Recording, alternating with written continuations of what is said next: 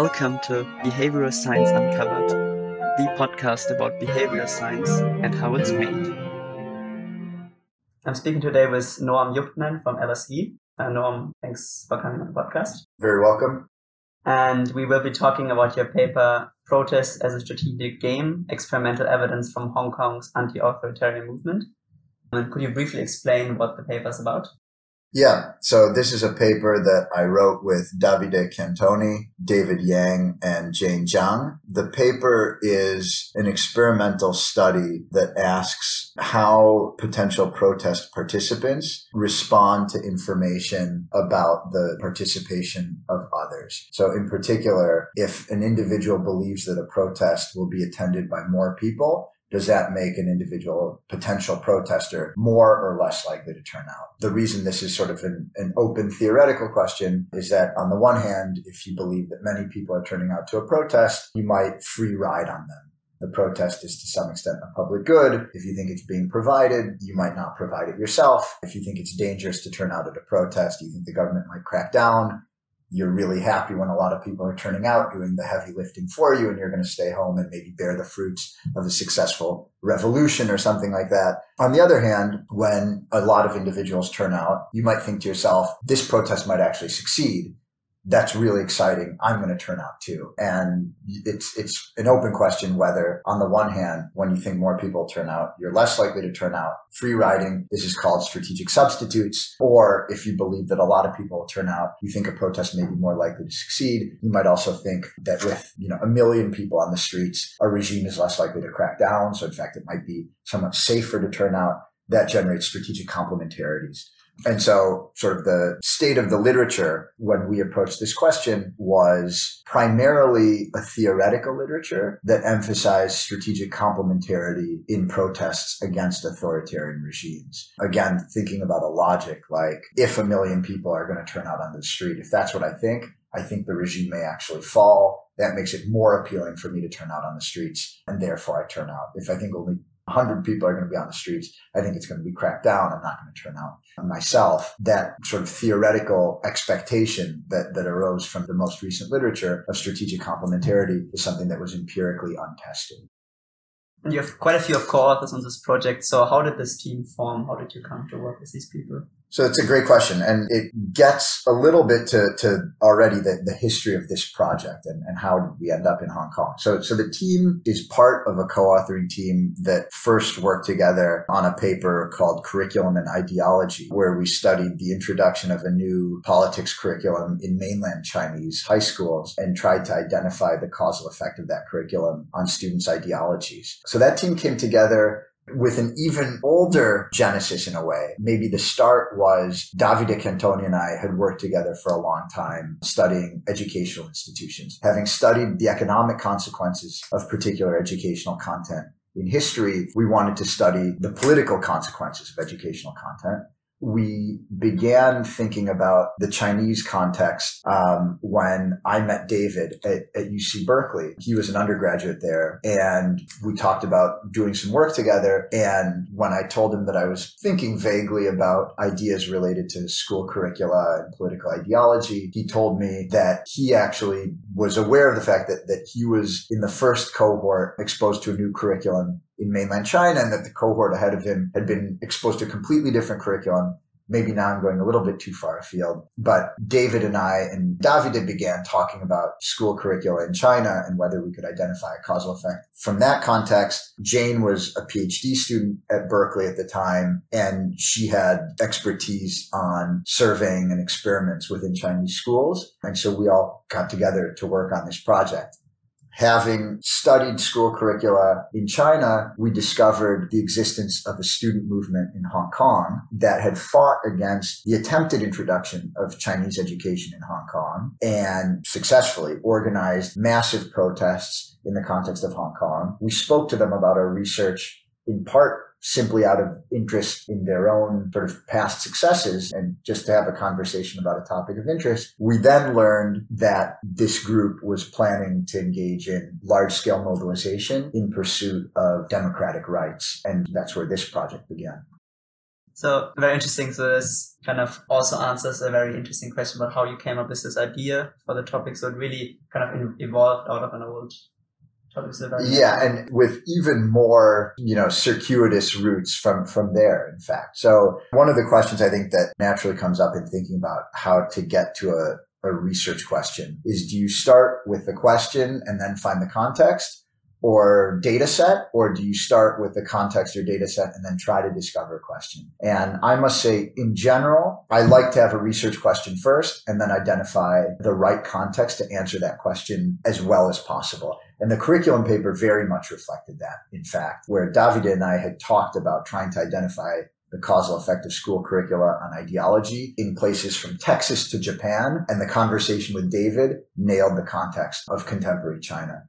In the case of Hong Kong, the path was, was actually the opposite. And I think it was more of a struggle because of that. And so you'll see sort of how it was a struggle. Having discovered that this group of students was was planning to work on trying to achieve democratic rights through large scale political mobilization we realized we had stumbled on on something really special in a way we you know, all of us had interest in, in the evolution of historical political institutions, the impact of political institutions on development historically and today. And what we realized was that many models of the demand for the franchise or many theories of institutional change were fundamentally about history and therefore reliant on the study of archival data, which, while extremely useful, cannot capture certain dimensions of a political movement or the decision to participate in a political movement. So we recognized it's special to be able to study a political movement, a movement demanding political rights in real time, as opposed to observing that movement through archival data. We understood that there are certain dimensions that are, are really special, like beliefs and preferences that are very hard to observe ex post, but we didn't yet have the research question. So we began with a context. We had some sense at the time time that beliefs and preferences were particularly interesting, but we didn't have the question that became this paper. We started in a reasonable way, but not a very sophisticated and certainly not a targeted way, just by collecting as much data as we could about potential participants in this movement. So Jane Zhang, my, my co-author, is on the faculty at Hong Kong University of Science and Technology. Jane was able to send a mass email to Hong Kong University of Science and Technology students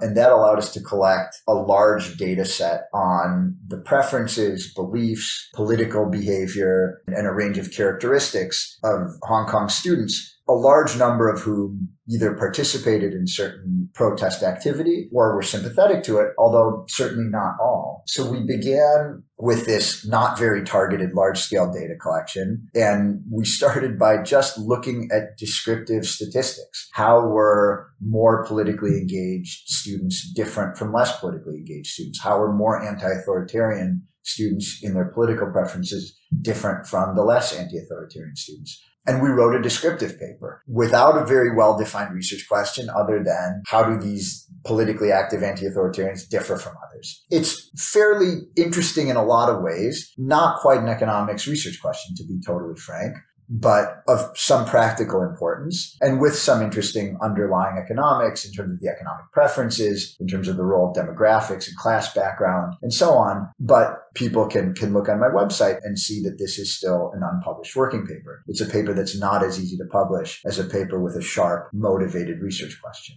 The paper, although difficult to publish, was extremely valuable in the process of, of, of making it to a really you know, important and well-defined research question. And the insight that we had from that descriptive paper was that there are certain patterns in the data um, that were really quite surprising to us. And one was on the dimension of beliefs which we also thought was, again, one of the really interesting sort of opportunities that, that we had to study the, a, a movement in real time um, relative to the, the archival data. What we saw in our descriptive paper was that the more anti-authoritarian, the more politically engaged students were actually differentially pessimistic about the movement as a whole. They're di- p- pessimistic about its eventual success They're pessimistic about the support for the movement in the population. And that really went against our prior beliefs relating to this theoretical literature that I mentioned that emphasize strategic complementarity. Strategic complementarity in general says the more optimistic you are about other people's participation in a movement, the more likely you are to participate. But we found just the opposite in the correlations. The question was what we see in the correlation is that a causal effect of beliefs about others, or perhaps it's, you know, it's reverse causality, perhaps it's omitted variable bias. But we saw a pattern in the data in the correlations that suggested a really interesting research question to explore experimentally. And what kind of experiment design did you use in the end to establish causality? So what we really wanted to focus on was something precise, which was the causal effect of beliefs about other people's participation on one's own participation.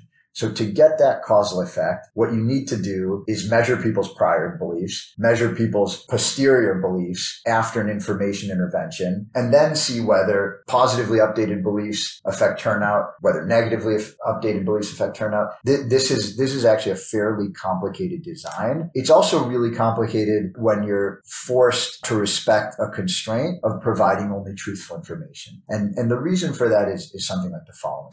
Suppose we know about an upcoming protest, and, and in Hong Kong we do. Every July 1st, there's an anti-authoritarian protest held in Hong Kong on the day marking the handover to China. Now, suppose we want to change people's beliefs about protest turnout in an upcoming protest. If we want to give them truthful information, how do we get them to change their beliefs about protest turnout before we actually know about protest turnout? Giving them truthful information. The answer that we came to was that we can change people's beliefs about actual protest turnout by providing them with truthful information about people's planned protest turnout. So we know people's planned turnout even before we know actual turnout at the event. So what we did was we had our sample of Hong Kong University of Science and Technology students we elicited individuals' own planned participation in an upcoming protest. We elicited their beliefs about other people's planned turnout. We elicited their beliefs about other people's eventual actual turnout. So I might ask you, you know, do you plan to turn out? You say probably yes. I say, what fraction of people in this experimental sample do you think will say they plan to turn out? Say 25%. I ask you, what fraction of people do you think will actually turn out? And you say, well, you know, 25% say they plan to turn out. A bunch of them wind up being lazy. Maybe 15% of them will actually turn out. So what I've done is I've elicited your planned participation, your prior beliefs about other people's planned participation, and your prior beliefs about other people's actual participation. Now, eliciting everybody's planned participation, I can then, prior to the, the protest itself, give a random selection of people truthful information about planned participation and see how it affects their beliefs about other people's actual participation.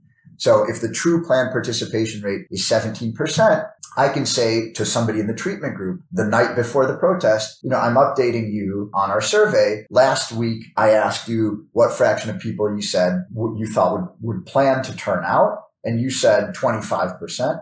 The truth is 17% people of people say they plan to turn out. Last week you said 15% of people would actually turn out. Now what fraction do you think will actually turn out?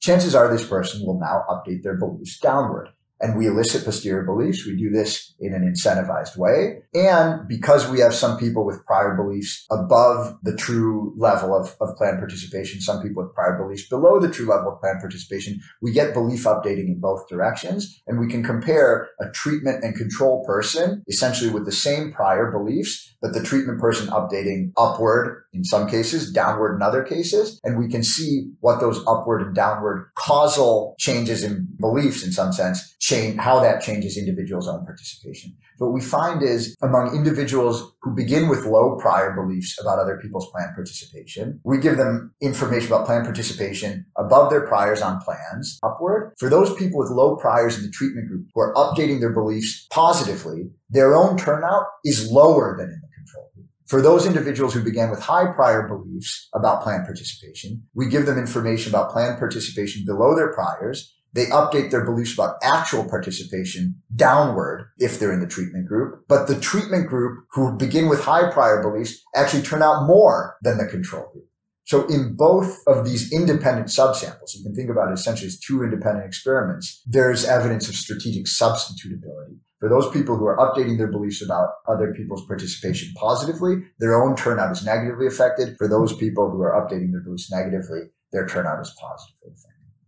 So as you mentioned, this is like a very complicated and sophisticated experiment design that's probably necessary to, to establish causality here. So when you when you were developing this design, how, how did the process look like? Did you like pilot it? Did you try to speak to external people? Did you just talk with your co-authors? I mean, it was it was surprisingly quick in a way. The one thing that's nice about it is there is exactly one lever that we hope to move. I would, which is beliefs. And really it just became sort of a, a, a, long conversation over four or five days where all we thought about was how could we move posterior beliefs, providing truthful information and we began hoping for maybe a more sophisticated design. We were hoping to be able to move some people, you know, let's say you begin with, with a given prior. Right now, for people with a given prior, the, we're, we're providing, we only have one piece of information. So for a given prior, you're either in the control group or you're updating your beliefs in one direction.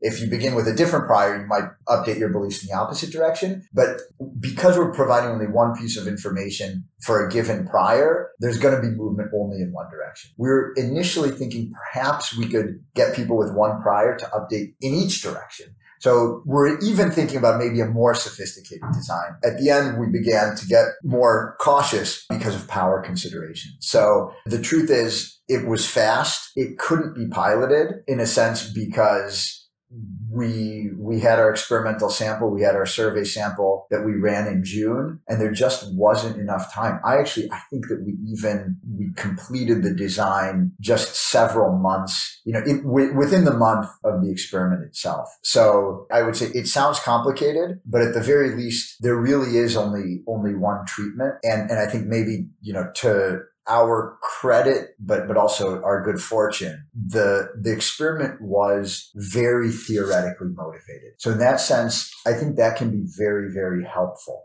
I think that the experiments that are less grounded in theory can often be harder to design and require more piloting. In this case, I think our biggest sources of uncertainty were were really about sort of the distribution of prior beliefs and you know would we actually have enough power to observe sort of a causal effect that was well and precisely estimated for people updating their beliefs positively and negatively? And you know did we have power to you know really precisely identify treatment effects for each group? But the fact that it was theoretically well defined i think helped us a lot. And you chose to pre-register this experiment? Yeah. So what was the motivation to do that so yeah, we pre-registered. We didn't submit a complete pre-analysis plan, but I think we would have if we had had more time, frankly. The motivation, I mean, I, so for, for these sorts of experiments in general, I would lean toward pre-registering and a pre-analysis plan, frankly. I think in our case, we just wanted to make clear that we had a very theoretically grounded set of predictions the one dimension of heterogeneity that we exploit in the paper really is this dimension across priors. In the pre-registration, I don't recall how explicit we were about splitting the sample. I think, again, because of the theoretical foundation for the paper, it was obvious that one would separately study the group of people who are updating their beliefs positively and the group of people who are updating their beliefs negatively. That was a very well defined split. But in fact, in the paper, we also split the data by cells. So, so we can look at the heterogeneous treatment effects for people with priors in a bin of zero to 5% plan participation, five to 10, 10 to 15, 15 to 20, 20 to 25, and so on. And that sort of heterogeneity was not pre-specified. I don't think it was particularly controversial. In this case, it was just doing something non-parametric that was, or, or slightly parametric that I don't think anybody had problems with. But any more heterogeneity than that, and I think some readers might have become uncomfortable in the sense of, of, you know, fishing for results. In that respect, one might have liked a richer pre-analysis plan that might have had, you know, different hypotheses to test. So one might have been interested in heterogeneity depending on certain individual characteristics. Now, the point of the pre-analysis plan is one only pre-registers analyses that one has some real theoretical sort of confidence in. And I'll say, you know, one reason maybe that we were okay with just pre-registration was that the clear predictions that we had in mind, sort of a causal effect of, of posterior beliefs and participation, that causal effect being heterogeneous, you know, sort of in, in terms of the changes in beliefs, depending on whether the changes were positive or negative. Those were obvious predictions. They were theoretically grounded and totally uncontroversial, making pre-registration you know, I would say sufficient. And, and in our case, we certainly had a referee in the publication process who looked into the pre-registration, um, who asked us some fairly important questions about pre-registration, the number of outcome variables that we were collecting and so on. And at, at the end, the, the referee was, was satisfied. And I think we didn't do anything controversial at all. But had we been even more precise with a full pre-analysis plan, I think it would have made things even easier, honestly. Do you think a pre-registering, especially if you have a full pre-analysis plan, does kind of limit you in incorporating new ideas that come up later in the process? So I can imagine that it might in some cases. I think one thought related to the entire research process here is that, you know, suppose we had pre-registered or submitted a pre-analysis plan that very specifically laid out certain research questions and statistical tests in our first descriptive paper. Now, I do think we were particularly interested in beliefs and preferences. I said, as I said, in advance of writing that paper. But imagine that we had written a pre-analysis plan and not looked at those variables or somehow felt constrained not to look at those variables. One could miss out on something important. I understand the, the concerns about pre-analysis plans tying hands too much. On the other hand, I think different types of engagement with data really do have different purposes. And I guess I, so far at least, I haven't seen outcomes that were, were terribly like inefficient or unjust as far as I can tell. So our first paper was explicitly a descriptive paper. To some extent, it could be seen as like a fishing exercise in the sense of like just presenting a bunch of correlations. Now we're not presenting the data in terms of like, here are a bunch of statistically significant relationships. We present all of the data. And in that sense, it isn't fishing. It's trying to, to paint the full picture. And, and that's the, that's explicitly the purpose of the paper. Having described a bunch of patterns, we then aim to test specific hypotheses and I do think it was useful to us to specify those hypotheses in advance. So it became very credible to the reader that what one was seeing in the paper was a test of those hypotheses that we know how to conduct statistical inference on because those are the only hypotheses being tested. And so what I would say about pre-analysis plans and hand tying and stuff like that is I think if one is interested in, in discovering the richness of social science patterns in data, one should engage with the data and not tie one's hands, but, but just be direct and transparent about the process that led to the findings that, that one has. And in an experiment where fully pre-specify everything, it becomes very clear how to interpret the results. In a descriptive paper where you have done a whole bunch of statistical testing and you present the patterns, it's good to be transparent about what you're doing. I don't think that it becomes a less interesting descriptive paper because you're you're running a bunch of tests. In, in either case, the patterns in your data might be false positives, or they might be telling you something interesting about the world, or they might be telling you something that's confounded by omitted variables or reverse causality. Um, in which case, you should go out and try to test your hypothesis as rigorously as possible. An independent study. I, I would also say it's often the case, but not always, that very constructive referees or editors will suggest paths toward hypothesis testing that, that may not have been indicated in the pre-analysis plan, but at that point become, I think, very legitimate tests to view as you know, statistical tests that can be interpreted naturally as not the result of sort of over testing or anything like that. And in a very constructive refereeing and editorial process, these tests come out quite naturally. And just as a final point, I think that to the extent that one does observe something in the data ex post and very natural hypothesis test comes up, again, I, I haven't seen a case where providing that very natural test and then indicating in a footnote that this represents a deviation from the pre-analysis plan. I have not encountered a situation where a referee or an editor was unduly harsh in evaluating that sort of test. So, I mean, I, I will say, I think doing good scholarship requires good work by the researchers and good faith efforts by researchers, and ideally also good faith efforts by referees and editors. You know, maybe I've been a little bit lucky but so far, I think I've had generally like very good faith interactions. And as I said, not, not necessarily superficial or trivial treatment, but constructive and engaged referee responses to my work. But in general, so if you think a researcher has a clear plan about tests in mind before they run the experiment, then it makes sense just to pre-register to get extra credibility. I would, yeah. Okay.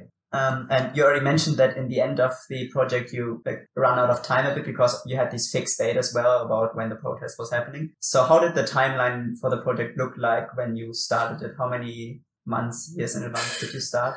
So yeah, it depends a little bit on how how you date things. But but we started conducting surveys in Hong Kong, I think in 2015. We had the first wave of survey data in fall of 2015 or so, if I get my dates right. This, you know, for the record, this might be slightly less accurate, so take it with a pinch of salt. But I think this is broadly right. We certainly looked at, at this one wave of data that we described in this descriptive paper that I mentioned. And we were putting that data together. And I think the, the timing seems to line up in my mind correctly. In the winter and spring, going into the spring of 2016, we were putting together these these graph graphs that that describe the patterns in the data, um, and that's when we noticed um, this interesting pattern of, of sort of pessimism among the anti-authoritarian politically active students. So I think that spring, March, April, we started thinking about experiments relating to beliefs and the strategic component to the protest game. But my sense is that we really made a lot of progress that May, where, I mean, which really is telling you we're cutting it close. I think that May, David and I met in Madrid. And so we were in the same place, not,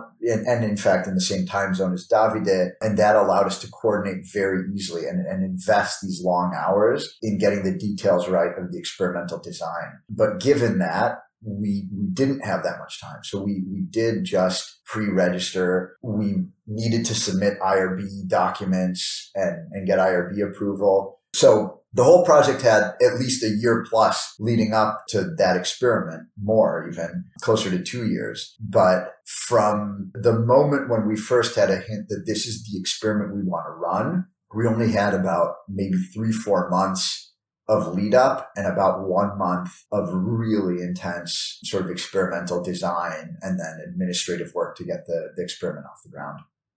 And so did everything from that point kind of run smoothly or did you did take things still take longer than you expected?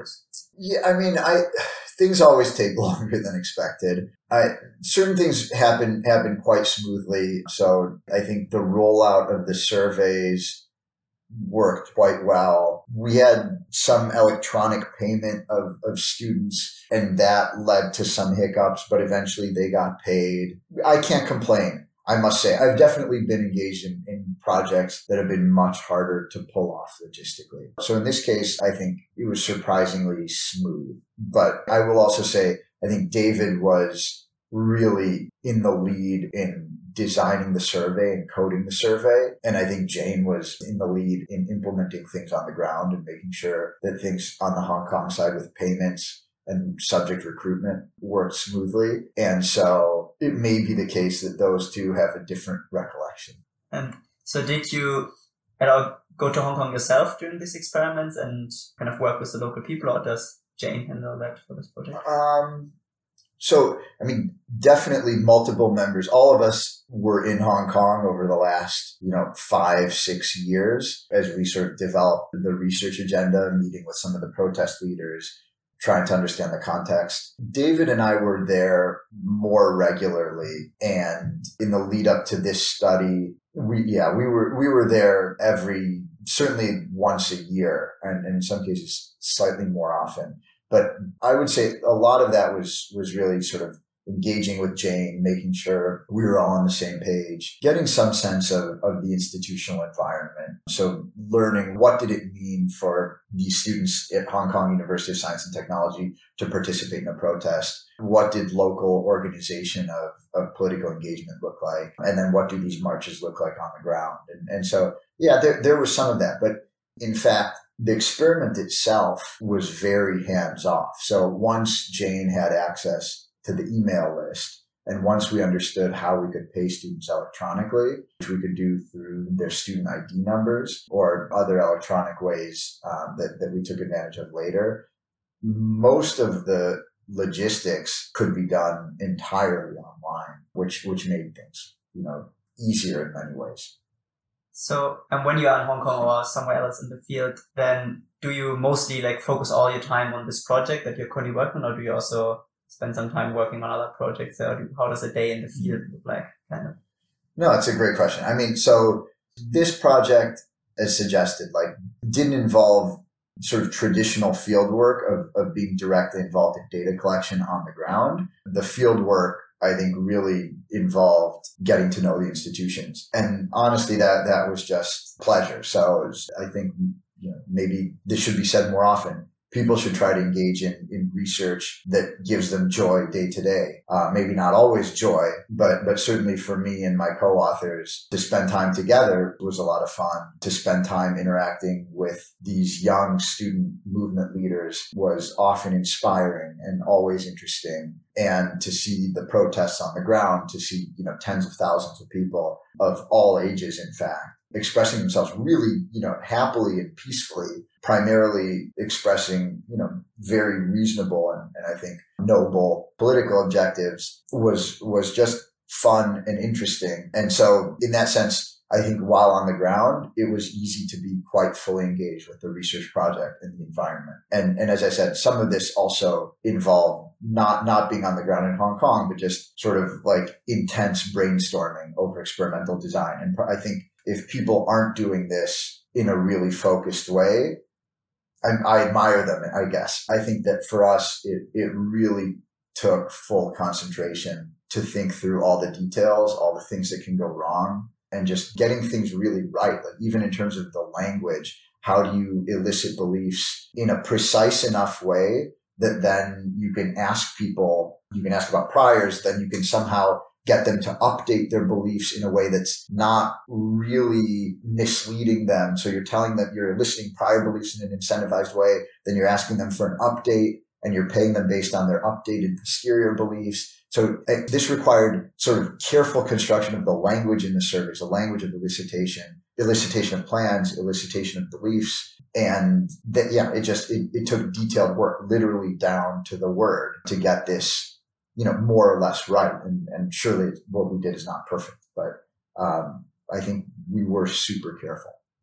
And to conclude the interview, could you briefly tell us how a normal workday for you looks like? So do you have like a special morning routine or time set apart for reading papers? I should. No, my days are very heterogeneous, I would say. I think I'm the sort of person who likes to work on a project in a block. And so that will often mean and, and has meant historically that I've worked really well and productively when traveling to see co-authors, for example. And so this is where I could go to Madrid where I don't have any affiliation and work with David for three or four days without any other distractions and just focus on a paper. Now, I, I don't typically tra- travel to Madrid to do research just for, for the heck of it, though I wouldn't mind. But I think the, the general approach to work for me is I really need to dive into a project. And at the very least, I would say that means I will try to block off a full day. You know, oftentimes it's two or three days in my calendar and, and I'm just going to work on this. Now that might mean that I'm also, you know, dealing with emails at times. It might every now and then mean a referee report sneaks in, but I try to minimize that and hence am later on referee reports sometimes than I would like to be because I want to block off three, four days to finish a draft of a paper, let's say. And I can't get into a paper, work on three lines of the introduction for two hours and then go and write a referee report and then come back to the introduction and work on the next three lines. It, that's very difficult for me. So yeah, I, I try to find blocks wherever I can. Thanks so much for being on the podcast. Sure. My pleasure.